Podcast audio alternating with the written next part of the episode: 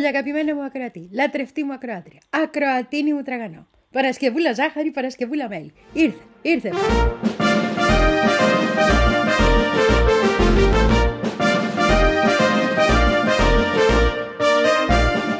Ναι, και καλό μας μήνα, το ξέχασα.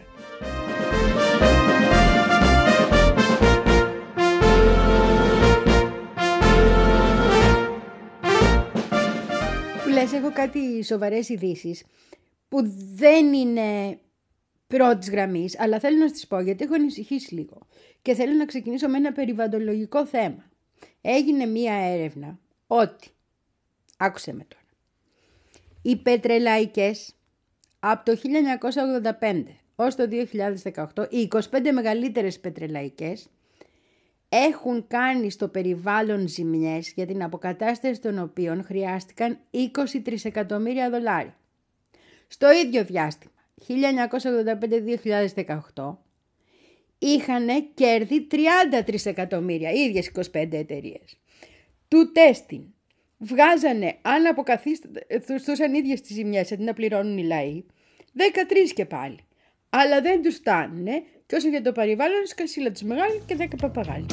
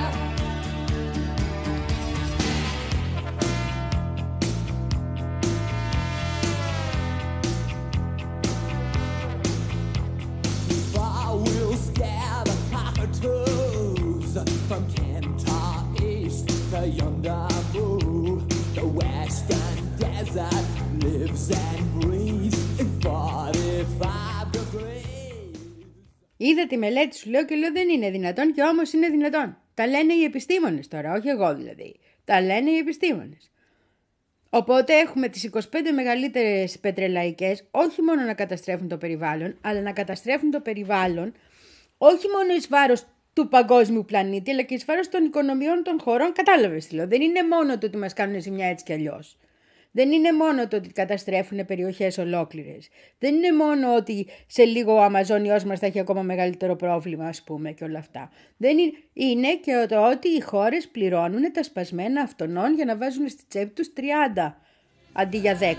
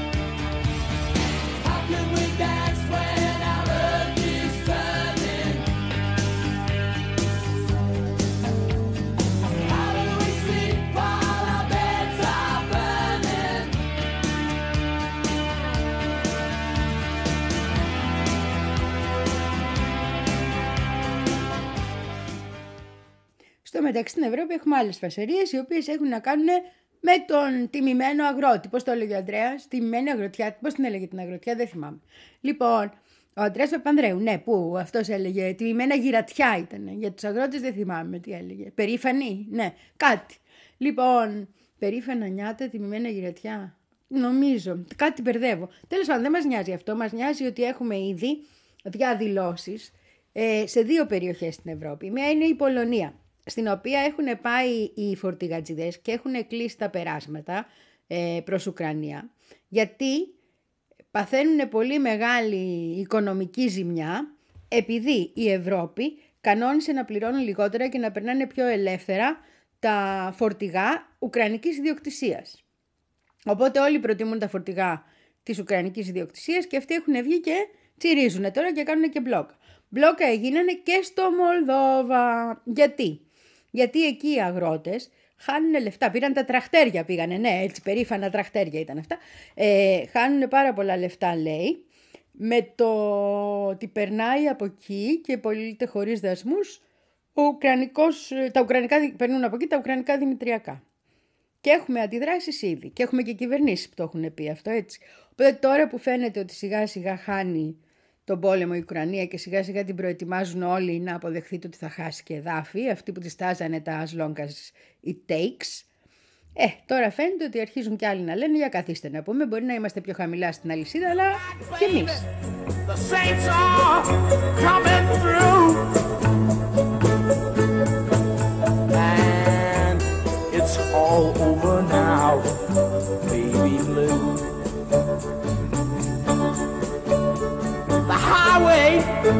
It's for gamblers, better use your sense. Take what you have gathered from coincidence. The empty-handed hater from your streets is drawing crazy patterns on your sheets. Sky too is falling over you, and it's all over now, baby blue.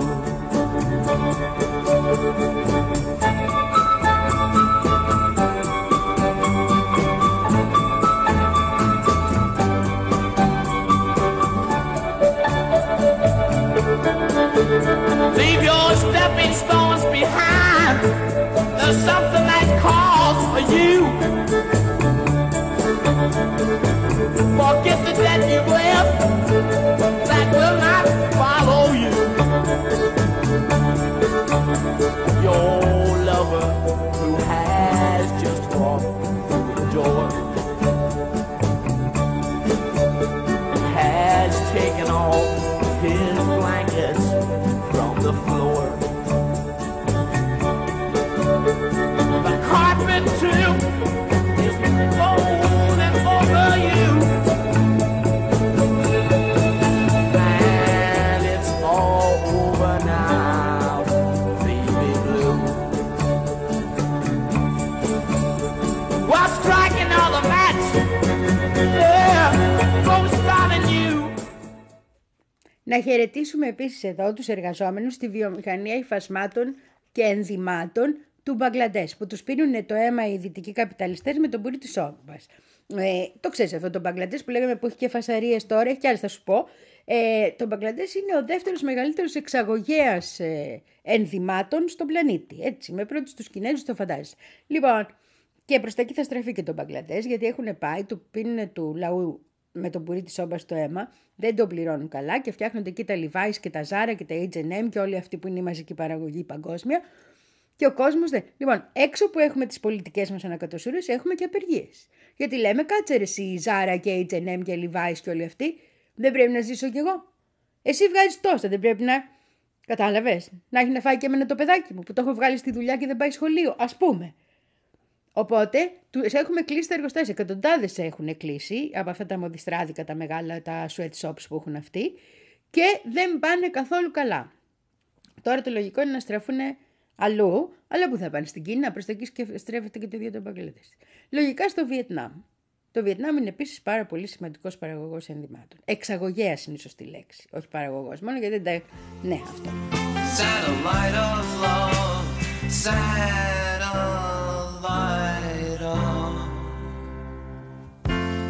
Satellites gone way up to Mars. Soon it'll be filled with parking cars. I watched it for a little while. I love to watch things on TV.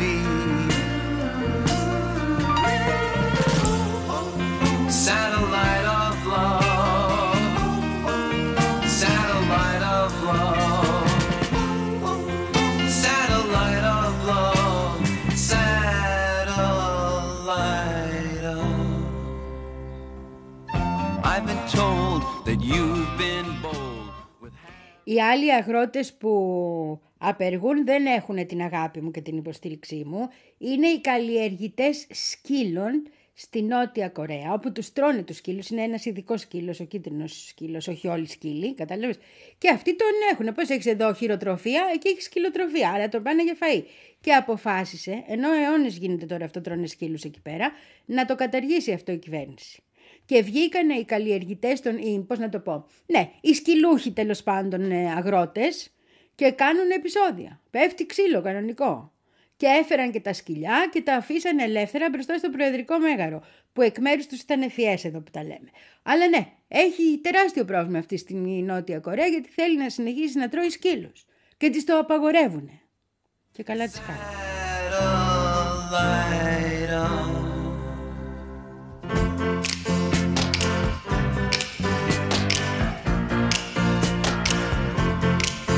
Satellite of love, satellite of love, satellite of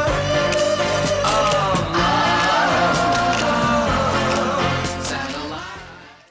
Και δεν το αποφάσισαν και απότομα, το αποφάσισαν λογικά. Δηλαδή βγήκε η κυβέρνηση και είπε ότι κοιτάξτε, τώρα ξέρουμε ότι συζείτε από την καλλιέργεια σκύλου και από το να πουλάτε κίτρινους σκύλους για να τους τρώνε οι άλλοι που τους αρέσει να τρώνε σκύλο.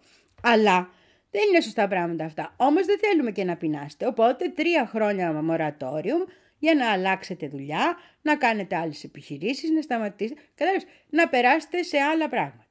Και επίσης πάρτε και λεφτά γιατί θα έχετε προβλήματα κτλ.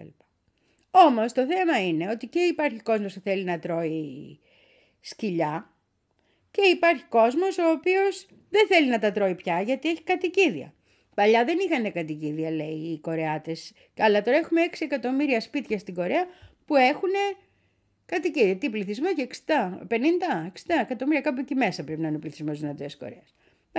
Και επίσης κατηγορούν τον πρόεδρο ότι το κάνει και για τα δικά του σκυλιά, γιατί έχει 6 δικά του σκυλιά, λέει. Και γι' αυτό ακριβώς θέλει να απαγορέψει την... Ναι.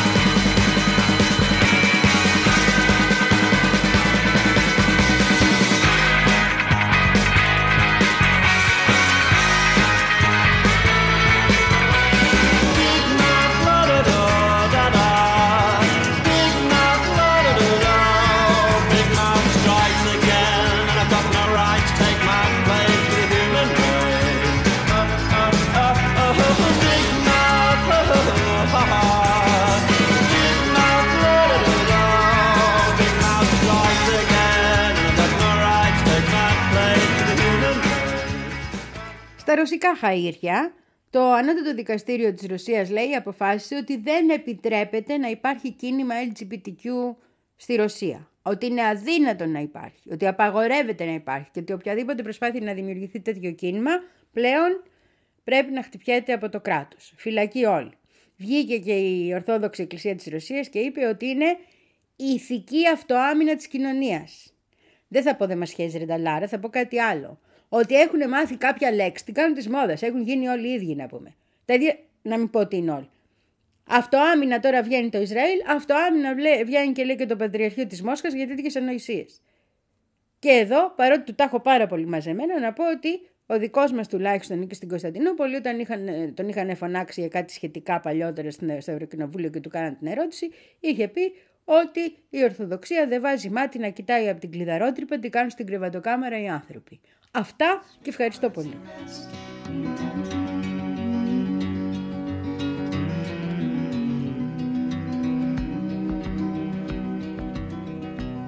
When I left my home and my family, I was no more than a boy in the company of strangers, in the quiet of the railway station, running scared. Laying low, seeking out the poorer quarters where the ragged people go, looking for the places only they would know. Bye-la-la. La la la la la la la la la la la la la la la la la la. Asking only workmen's wages, I come looking for a job, but I get no offers. Just to come home from the wars on 7th Avenue. I do declare there were times when I was so lonesome I took some comfort there. La la la la la la. Έτσι που λες, τέτοια μαθαίνουμε. Και μετά έχουμε και τους άλλους από την άλλη μεριά, οι οποίοι απαγορεύουν ο καθένας ό,τι άλλο θέλει, ας πούμε. Δηλαδή αποφασίζουν ότι αυτό επιτρέπεται, εκείνο δεν επιτρέπεται, τώρα με τον αντισημιτισμό οι Αμερικάνοι. Έτσι, οποιαδήποτε κριτική προς το κράτος του Ισραήλ, την κυβέρνηση του φασίστα του Νετανιάχου, θα θεωρείται, σου λέει πλέον, αντισημιτισμός. Έτσι αποφασίζουμε, άμα σας αρέσει. Λογική ζέρο, 0, τίποτα. Και όποιον πάρει ο χάρος. Έτσι πάει το πράγμα. Τέλος πάντων, σου λέγω όμως για τα LGBTQ και σου λέγα για τα κακά νέα της Ρωσίας, να σου πω και τα καλά νέα του Νεπάλ, όπου έγινε ο πρώτος γάμος ομοφύλων στο Νεπάλ και η νομοθεσία έχει αλλάξει και επιτρέπεται πλέον να παντρεύονται και να ζουν κανονικά και αγαπημένα και τα ομόφυλα ζευγάρια. Είναι η δεύτερη ασιατική χώρα. Στην Ασία τα πράγματα είναι πάρα πολύ άγρια. Η πρώτη που το έκανε ήταν η Ταϊβάν. Η πρώτη που το επέτρεψε και ναι. Η οποία είναι και πιο κοντά στη Δύση, δηλαδή να τα λέμε όπως είναι τα πράγματα, οπότε έκανε κάποια βήματα πιο προοδευτικά.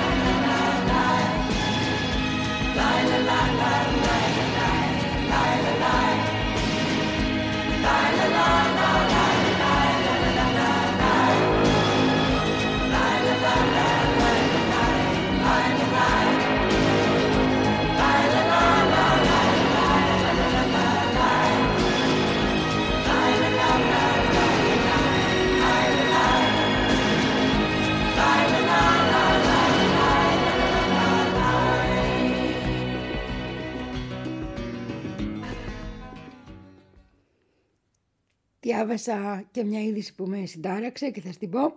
Ξέρω πως εσένα ίσως δεν σε πολύ νοιάζει, αλλά εμένα με νοιάζει και ειδικά με νοιάζει για τους αδερφούς μας στην Παλαιστίνη, τους χριστιανούς στην Παλαιστίνη. Όλα τα χριστιανικά δόγματα αποφάσισαν στη Δυτική Όχθη ότι φέτος δεν θα στολίσουν πουθενά για τα Χριστούγεννα. Δεν θα υπάρξει δέντρο, δεν θα υπάρχουν φωτάκια, δεν θα υπάρξει καμιά δημόσια γιορτή, ότι θα γίνει μόνο μέσα στις εκκλησίες, γιατί πρέπει να γίνουν λειτουργίες, να κοινωνήσει ο κόσμος. Αλλά αυτό γίνεται σε ένδειξη αλληλεγγύης προς τους αδερφούς, έτσι έγραφε κιόλας, our brethren, στη Γάζα, σε αυτά που υποφέρουν και σε αυτά που συμβαίνουν. Πάντα τα Χριστούγεννα ήταν προβληματικά, πάντα κλείναν τη Βιθλεέμ και δεν αφήνανε να περάσει ο κόσμος, ακόμα και οι πιστοί, χωρίζαν οικογένειες Ισραηλινοί. Η Βιθλεέμ ζει μια τέτοια κατάσταση εδώ και δεκαετίες, αλλά για πρώτη φορά δεν θα γιορταστούν με κανένα τρόπο και πουθενά δεν θα στολιστεί τίποτα για τα Χριστούγεννα.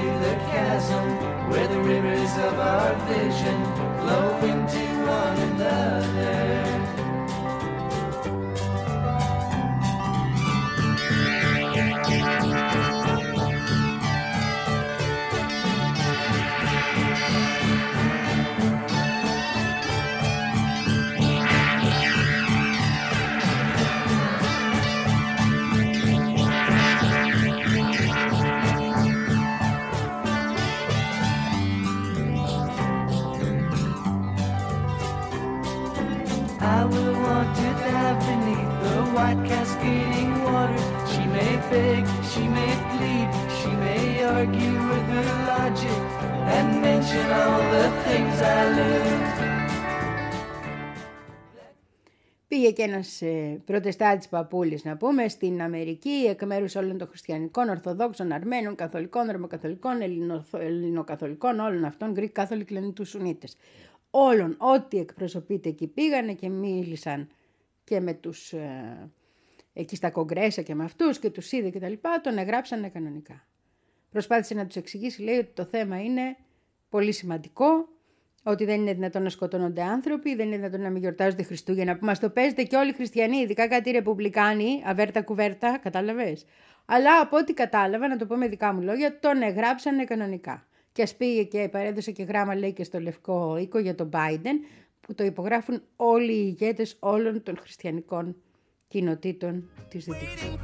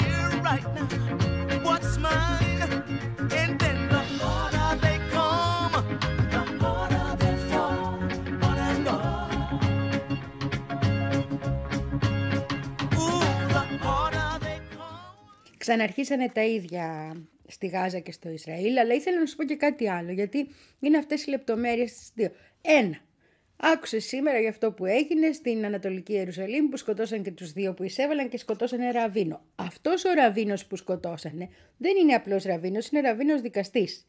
Οι Ισραηλινοί, οι Εβραίοι μάλλον, όχι οι Ισραηλινοί, οι Εβραίοι έχουν και ένα σύστημα σαν τη Σαρία, αντίστοιχο. Και αν θες να κριθείς από θρησκευτικό δικαστήριο, κρίνεσαι από θρησκευτικό δικαστήριο. Δηλαδή όσοι μιλούν κατά της Σαρίας να σκέφτονται και αυτό και να τους το λες κι εσύ. Και το δεύτερο είναι το περιστατικό με τον έρμο τον πατέρα που επιβίωσε και που βγήκε και έβριζε τον Νετανιάχου σε ένα βίντεο που δεν εξήγησε κανείς γιατί τον έβριζε τον Νετανιάχου, που έχεις λόγους, πάρα πολλούς, εκατομμύρια λόγους έχεις να βρεις τον Νετανιάχου, αλλά ο συγκεκριμένος αφορά στις ιδιαιτερότητες και στον τρόπο πίστης των Εβραίων. I love you, baby, can I have some more? Ooh, the damage done. I hit the city and I lost my band. I watched the needle take another man. Gone, gone, the damage done.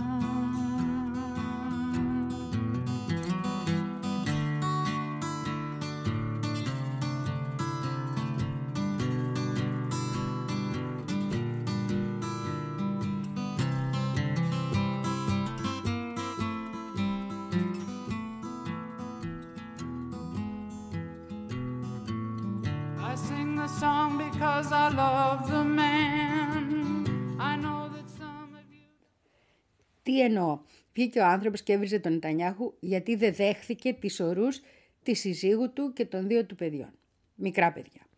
Και αυτός και η γυναίκα του και τα παιδιά του είχαν πιαστεί όμηροι. Σε κάποιον από τους βομβαρδισμούς σκοτώθηκαν, γιατί είχαμε πει τους μοιράσαν τους ομήρους, η γυναίκα του και τα δύο του τα παιδάκια. Η Χαμάς πρότεινε να επιστρέψει τις τρεις ορούς στο Ισραήλ και να απελευθερώσει και τον ίδιο για να πάει στην κηδεία, και το Ισραήλ αρνήθηκε. Και μετά ο άνθρωπος βγήκε και έβρισε τον Νετανιάχου. Γιατί όμως? Γιατί στην εβραϊκή παράδοση η κηδεία πρέπει να γίνεται στο 24ωρο από την ώρα του θανάτου. Οπότε όταν αρνούνται να πάρουν πίσω τους ανθρώπους, αρνούνται ουσιαστικά να ταφούν αυτοί οι άνθρωποι. Το αντάλλαγμα που ζητούσε η Χαμάς για να δώσει τις τρεις ορούς και να ελευθερωθεί και ο πατέρας να πάει στις κηδείες ήταν να απελευθερωθούν δύο ακόμα κρατούμενοι Παλαιστίνοι. Αυτό το αρνήθηκε το Ισραήλ. Οπότε γι' αυτό έχει βγει ο άνθρωπος και τον βρίζει τον Νετανιάχου. Όχι για τη συνολική του πολιτική, αλλά ειδικά γιατί δεν δέχτηκε τη συμφωνία για να μπορέσει να κυδευτούν όπως πρέπει οι δικοί του άνθρωποι και για να είναι και ο ίδιος παρόν στην κηδεία.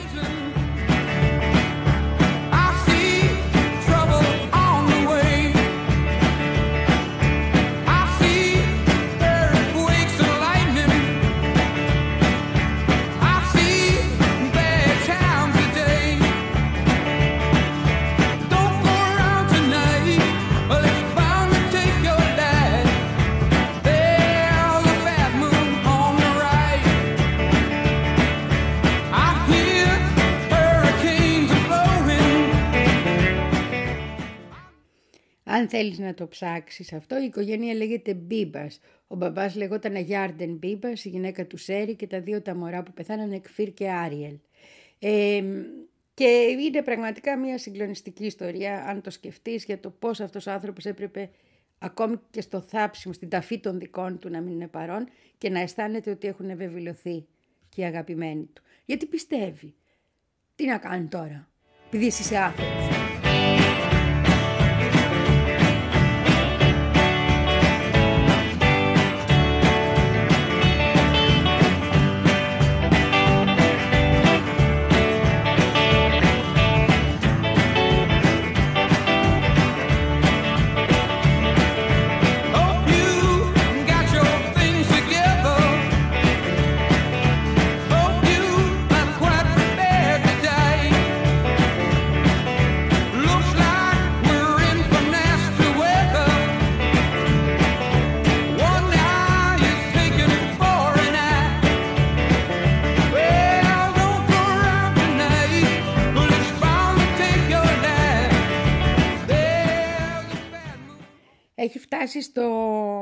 σε τρελά σημεία ο φόβος των Αμερικάνων για τους μουσουλμάνους, σε σημεία που φωνές που είναι τελείως κυβερνητικές, απλώς επειδή λίγο ξεφεύγουν, να πούμε, ειδικά τώρα με το Παλαιστινιακό, έχουν αρχίσει να απομονώνονται. Είναι χαρακτηριστικό και είναι και πολύ ανησυχητικό το γεγονός ότι ο Μεχτή Χασάν, ο οποίος είναι ένας δημοσιογράφος τελείως συστημικός, ευφυής άνθρωπος κτλ., Βρετανός, μουσουλμανικής καταγωγής, αλλά ο ίδιος είναι κοσμικότατος, έχασε την εκπομπή του, την εκόψανε μόλις θα ξεκινούσε, γιατί λέει ανησυχούνε, έχουνε προβλήματα. Πώς θα βγει στον αέρα αυτός τώρα? Και πότε κόπηκε η εκπομπή του που ήταν να ξεκινήσει τώρα? Κόπηκε η εκπομπή του αφού έβγαλε έναν υπεύθυνο εκεί της κυβέρνησης του Ισραήλ και του έλεγε του Ισραηλινούς σκοτώνετε παιδιά, και έλεγε ο Ισραηλινός όχι δεν σκοτώνουμε. Και του έλεγε μα είναι δυνατόν αφού τα βλέπουμε, και του έλεγε ο Ισραηλινός να μην πιστεύετε αυτά που βλέπετε. Δηλαδή γελιότητες. Αλλά βγήκανε μετά και τον χτυπάγανε, ξέρω εγώ. Πώς τολμάει να υποστηρίζει ότι σκοτώνουν και οι Ισραηλινοί παιδιά? Κάτι Fox και κάτι τέτοια ακροδεξιά μέσα. Οπότε πάει η εκπομπή, πάει η καριέρα, γεια σας. Ποιος σου είπε να γεννηθείς μουσουλμάνος?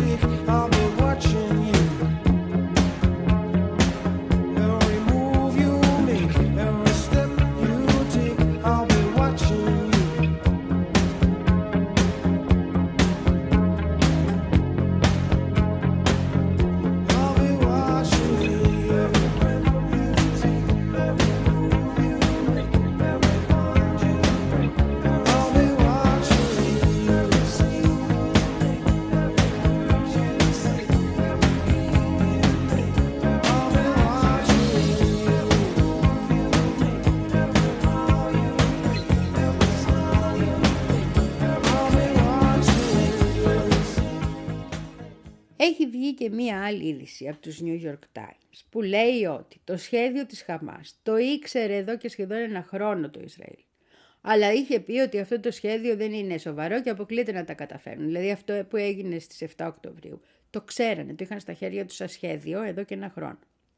Μία εξήγηση που άκουσα και μου έκανε πάρα πολύ εντύπωση και θέλω να στην πω, που μπορεί να είναι και λάθος έτσι, για αυτό το δημοσίευμα των New York Times, είναι εξής. Ότι αυτός που αποκάλυψε το σχέδιο, αυτοί που αποκάλυψαν το σχέδιο, το συγκεκριμένο και βρήκαν τα στοιχεία, ήταν ένα γυναικείο τάγμα που έχουν για intelligence. Είναι μόνο γυναίκες, το πολυδιαφημίζουν λέει κιόλας. Όμως, ουσιαστικά επειδή είναι ένας σεξιστικός στρατός, όπως όλοι οι στρατοί, δεν τις λογαριάζουν. Και επειδή αυτές αποκάλυψαν το σχέδιο της Χαμάς, γι' αυτό ακριβώς δεν το έκανα δεχτό. Ήτανε στυλ, είναι γυναίκες, είναι ιστερικές. Να πούμε, αφήστε σε αυτές, ακούνε ότι η Χαμάς θα κάνει αυτό και το πιστεύουν. Και μετά, ως συνήθως, εμείς είχαμε δίκιο. bad to the bone. Bad to the bone. Bad. Bad. Bad to the bone. I broke 1,000 hearts before I met you. I break 1,000 more, baby, before I am through. I wanna be yours, pretty baby, yours and yours alone. I'm here to tell you, honey, that I'm bad to the bone. Bad to the bone. Bad. Bad.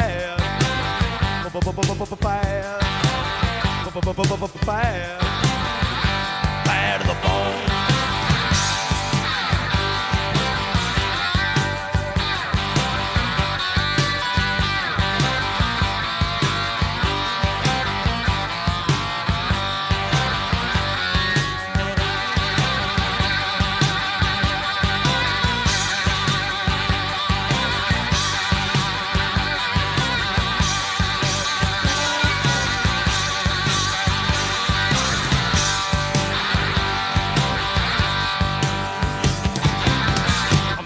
Woman beg, and I make a good woman steal.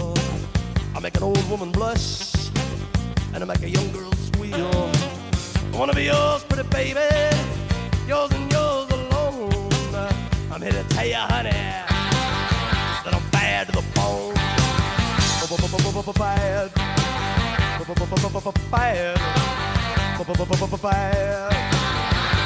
bad to the bone.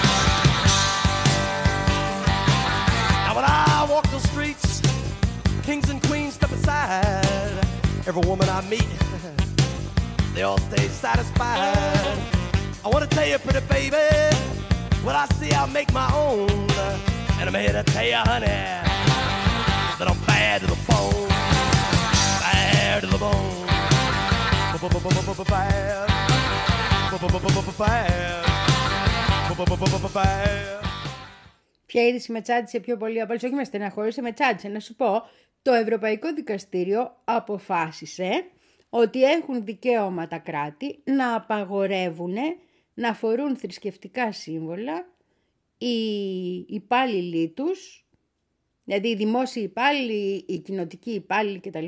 Έτσι, οι δημοτικοί υπάλληλοι, όλοι αυτοί δεν θα φοράνε θρησκευτικά σύμβολα εφόσον το αποφασίζει το κράτος.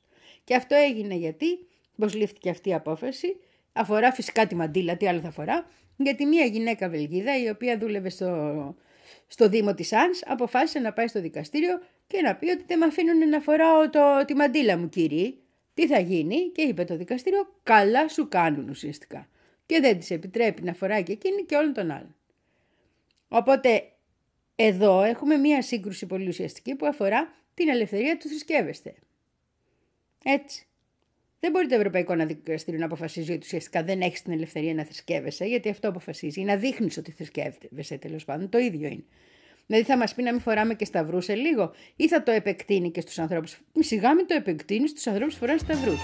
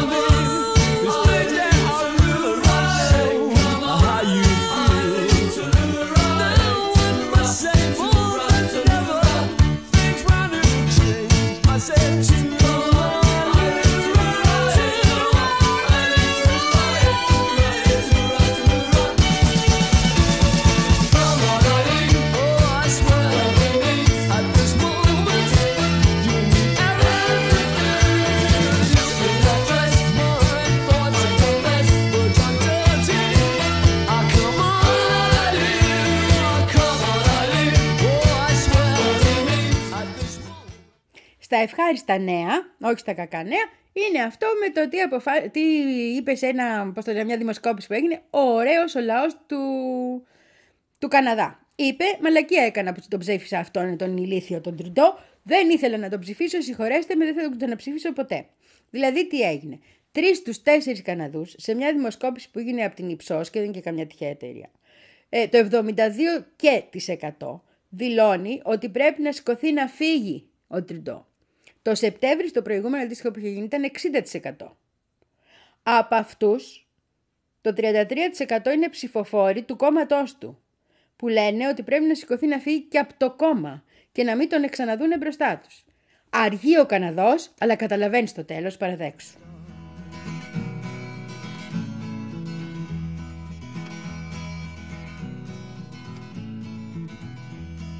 And if I pass this way again, you can rest assured I'll always do my best for her. On that I give my word. In a world of steel-eyed death and men who are fighting to be warm. Come in, she said, I'll give ya shelter from the storm.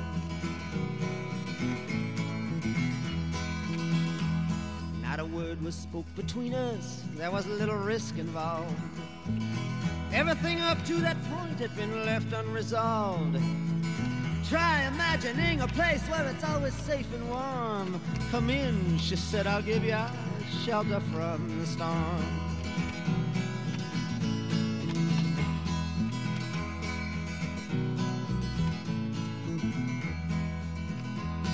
I was burned out from exhaustion, buried in the hail, poisoned in the bushes and blown out on the trail. Hunted like a crocodile, ravaged in the corn. Come in, she said, I'll give you shelter from the storm.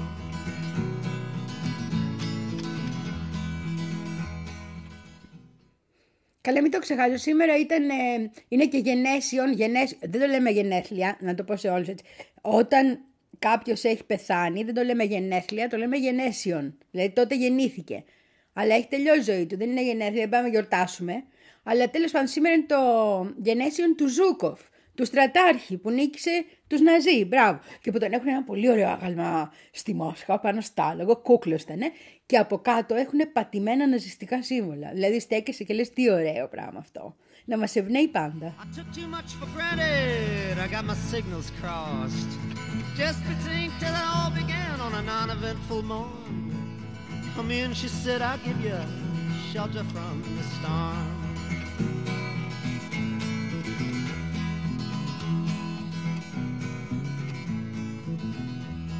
Well, the deputy walks on hard nails and the preacher rides a mount.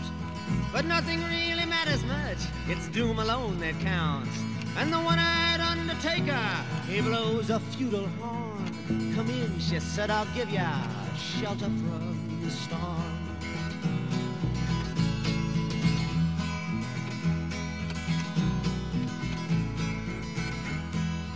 I've heard newborn babies wailing like a moaning dove. And old men with broken teeth, stranded without love. Do I understand your question, man? Is it hopeless and forlorn? Come in, she said, I'll give you shelter from the storm.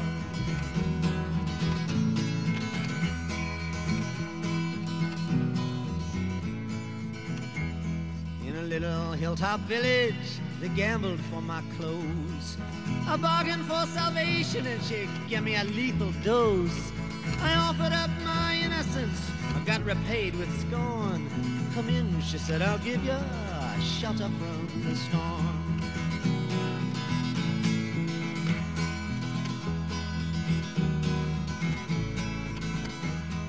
I'm living in a foreign country, but I'm bound to cross the line. Beauty walks a razor's edge, someday I'll make it mine. If I could only turn back the clock to when God and her were born. Come in, she said. Νόμισες εσύ τώρα δεν θα αποχαιρετήσω εγώ το Σέιν Μαγκάουαν. Φυσικά και θα τον αποχαιρετήσω γιατί τον αγαπάω πολύ, γιατί περάσαμε πολύ ωραία παρέα με τον τρόπο που σου κάνει η μουσική παρέα και γιατί ήταν και πολύ ωραίος τύπος. Και δεν θα σταθώ ούτε στους αλκοολισμούς τους αυτά. Ο αλκοολισμός σε χώρες τις οποίες έχει περάσει η αποικιοκρατία είναι δεδομένος και είναι πάντα μεγάλο πρόβλημα. Έχουν βγει εργασίες, έχουν βγει έρευνες. Γενικά ο εθισμός. Ακριβώς γιατί γεννιέσαι ευνουχισμένος από το σημαντικότερο όλων, την ελευθερία. Και όσο και να αγωνιστείς, αν δεν καταφέρεις να το ξαναποκτήσεις. Λοιπόν, οπότε δεν ασχολούμαι με αυτά. Ασχολούμαι με την ομορφιά της ψυχής του και με τον αγώνα του και με το πώς υπεράσπισε το κίνημα και τον αγώνα για ελευθερία του λαού του. Έφυγε χτες στα 65 του και έγραψε ένα άρθρο που θέλω να πάω να το βρεις, το οποίο αφορά σε ένα τραγούδι, το Birmingham 6, η 6 του Birmingham, ή Streets of Sorrow, έχει δύο τίτλους γιατί είναι δύο τραγούδια που τα ενώσαν σε ένα, που είχαν βγάλει το 88 και που τους κόστισε την απαγόρευση του τραγουδιού γιατί προωθούσε, λέει, την τρομοκρατία. Να ξέρεις από πού παίρνουν ιδέες και για νόμους, από τη θατσερική Αγγλία, οι Μητσοτάκηδες ειδικά, χαμό.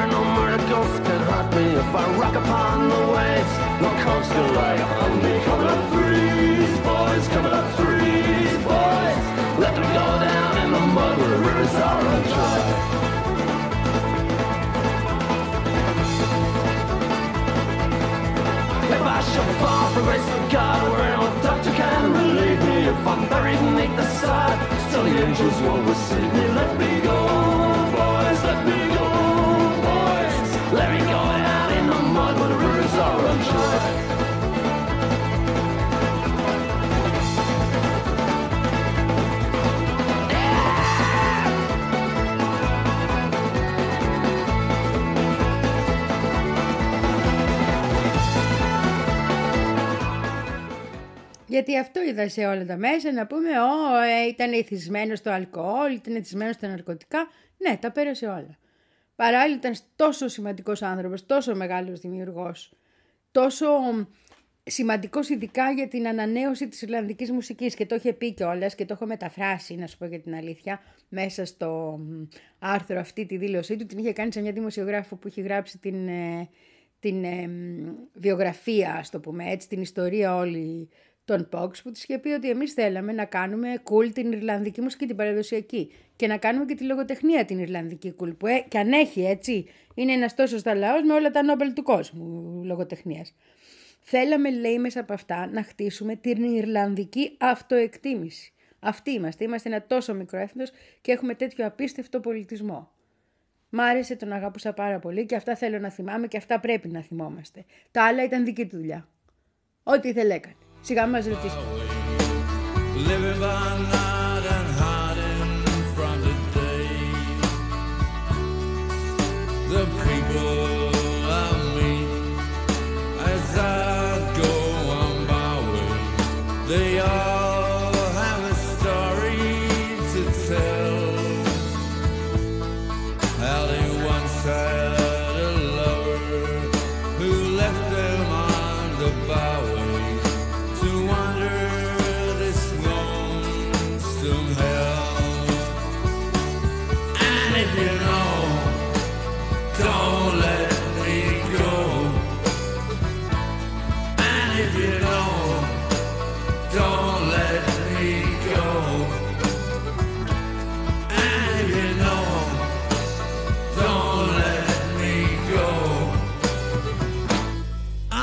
your soul.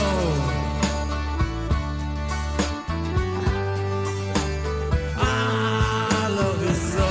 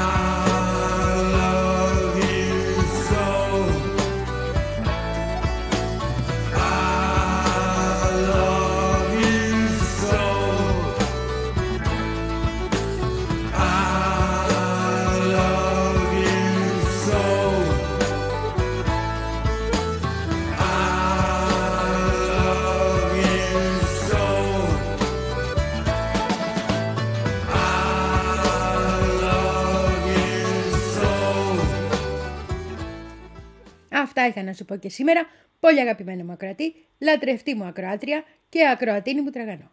Καλό μας μήνα. Καλές μας γιορτές που έρχονται. Μακάρι να φτάσουν τα μιστά να τον βγάλουμε άνετα. Να είσαι από τους τυχερούς που παίρνουν και δώρο, ρε παιδί μου. Φιλάκια πολλά. Τα ξαναλέμε τη Δευτέρα.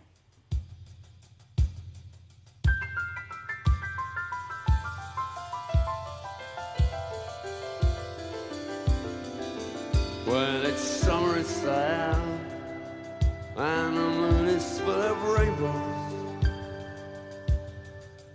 Well, it's summer, it's the air, then we go through many changes.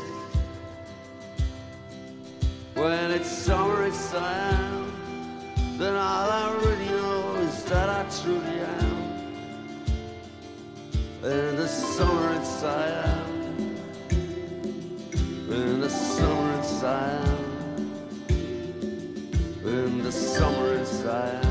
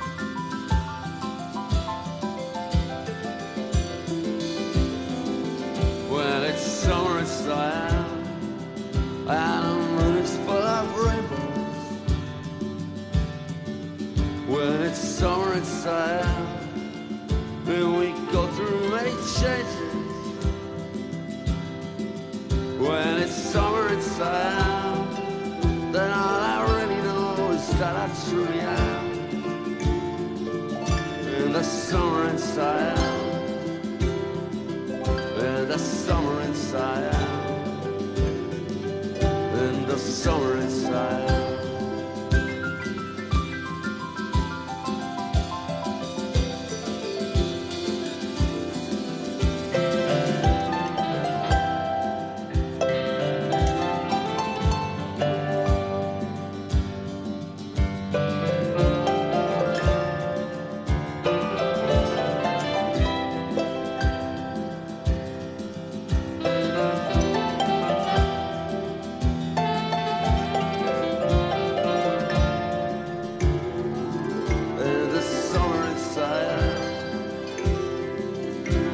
Summer inside